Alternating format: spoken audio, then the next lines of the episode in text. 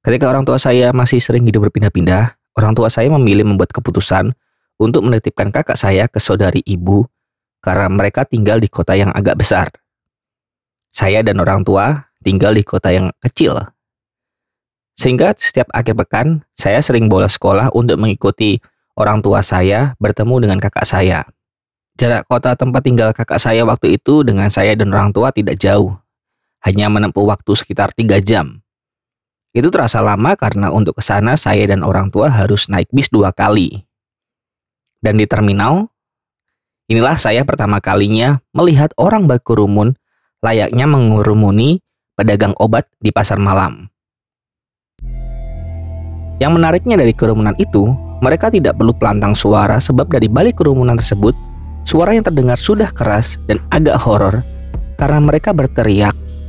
Dan kita manusia bisa tahu jenis teriakan menurut lengkingan suaranya. Dan kala itu yang terdengar adalah suara teriakan marah dan ketakutan bercampur menjadi satu. Saya yang masih bocah saat itu tentunya tertarik dengan kerumunan. Begitu saya melihat kerumunan itu, Ibu saya langsung menarik saya dan memarahi saya agar tidak usah melihat atau mendekati kerumunan orang-orang tersebut. Tapi saya layaknya orang yang berkerumun di situ. Saya penasaran dengan apa yang terjadi. Meski saya tahu kapasitas saya sebagai bocah yang tidak tahu apa-apa, malah justru agak mengkhawatirkan di dalam kondisi seperti itu. Enggak sih, yang saya lihat bukan mayat. Cukup remeh malahan.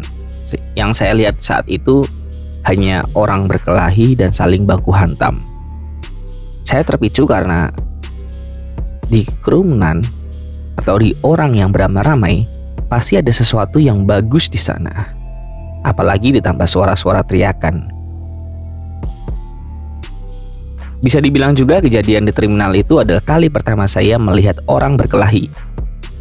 Bisa dikatakan juga saya melihat secara langsung orang berkelahi dengan mata kepala saya sendiri sampai detik ini bisa dihitung dengan satu tangan saja. Di episode kali ini, saya akan cerita sedikit tentang kenapa orang berkelahi, kenapa kita menonton orang berkelahi, apa yang membuat kita berkelahi, dan kenapa orang berkelahi di dunia nyata tidak bisa seepik di film. Saya Jacob Julian, kamu sedang mendengarkan siaran tengah malam podcast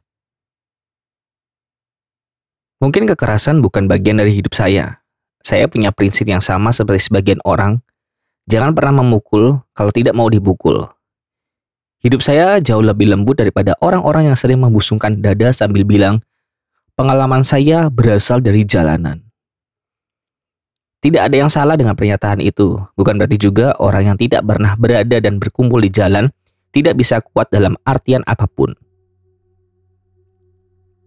Bagi saya, bisa melihat orang berkelahi secara nyata di depan mata, tidak berada di atas ring, ada hal yang membuat saya kagum. Karena itu adalah momen yang langka. Lagi pula, pertarungan atau perkelahian di dunia nyata sebenarnya agak membosankan dibandingkan apa yang telah saya lahap di layar kaca. Gak ada tuh tendangan melayang sambil berputar-putar, pukulan yang mampu meremukkan tulang, serta teriakan yang membuat rambutnya bisa menjadi panjang dan berwarna kuning atau layaknya film The Raid lah. Secara tidak sadar, kita tidak akan pernah melihat pertarungan semacam itu karena awalnya film-film aksi adegan pertarungannya itu telah dikoreografikan. Jadi layaknya sebuah pertunjukan tari. Jadi sebenarnya apa yang kita lihat di film adalah pertunjukan tari dengan bonus darah. Pertarungan atau perkelahian secara nyata itu hanyalah bagaimana manusia melawan manusia lain yang saling diliputi ego mereka berusaha mencari peluang agar ada salah satu pihak yang ia hadapi tersakiti atau pergi. Sebagai contoh, saya pernah bertanya kepada dua orang kerabat saya yang notabene mereka adalah murid dari sebuah padepokan seni bela diri. Yang satu, ia mengaku kalau ia belajar bela diri hanya untuk membela dirinya sewaktu-waktu sampai saya menanyainya, ia belum pernah bertarung secara bebas di jalanan. Ia hanya bertarung hanya saat menggunakan seragamnya dan di atas ring diawasi oleh para profesional. Dan kerabat saya satu lagi pernah terlibat aksi pengeroyokan dan untuk membela dirinya, ia saat itu lupa segala jurus yang telah diajarkan padanya di padepokan. Kenapa bisa demikian? Karena situasi yang ia hadapi adalah situasi hidup dan mati.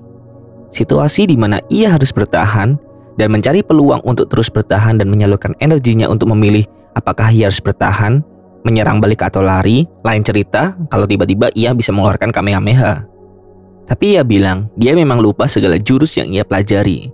Tapi yang ia ingat dari semua latihan di padepokan itu adalah tubuhnya setidaknya lebih kuat bertahan lebih lama.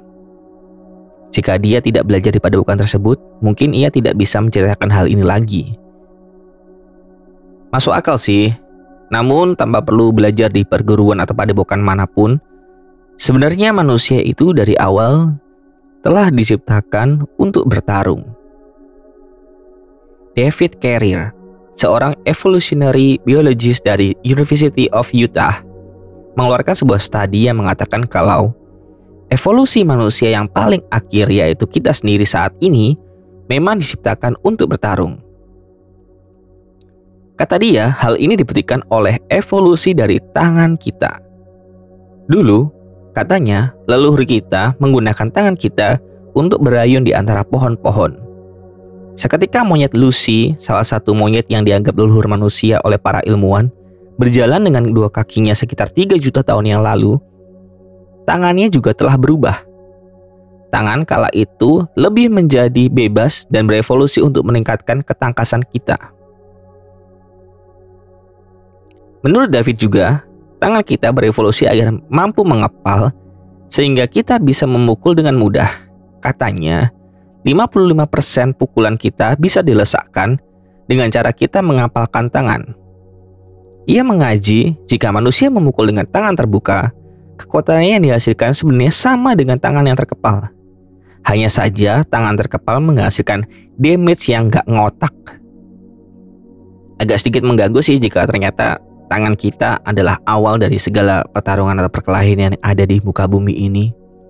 Walau sebenarnya itu bisa dibenarkan jika manusia berbuat demikian hanya karena insting mereka untuk membela diri. Itu sebabnya juga ilmu untuk pertarungan di bangsa kita ini disebut sebagai bela diri karena pada awalnya memang dibuat untuk demikian. Orang bertarung menyakiti sesama dengan tangannya sampai membunuh harusnya disebabkan oleh alasan personal tapi yang harus digarisbawahi di sini adalah pembunuhan bukanlah perang. Perang itu sifatnya sosial. Dia terjadi atas friksi antara grup satu dengan lainnya dengan bermacam landasan, biasanya karena perubahan sosial di suatu wilayah. Francis Fukuyama, political scientist, menulis akar dari perang dan genosida yang terjadi di muka bumi ini bermula dari ratusan ribu tahun yang lalu terjadi di antara para leluhur kita yang saat itu masih berada di era pemburu dan pengepul. Bukti tersebut dikuatkan dengan adanya gambar di gua di era Paleolitik di Grottes de Cogne di Prancis.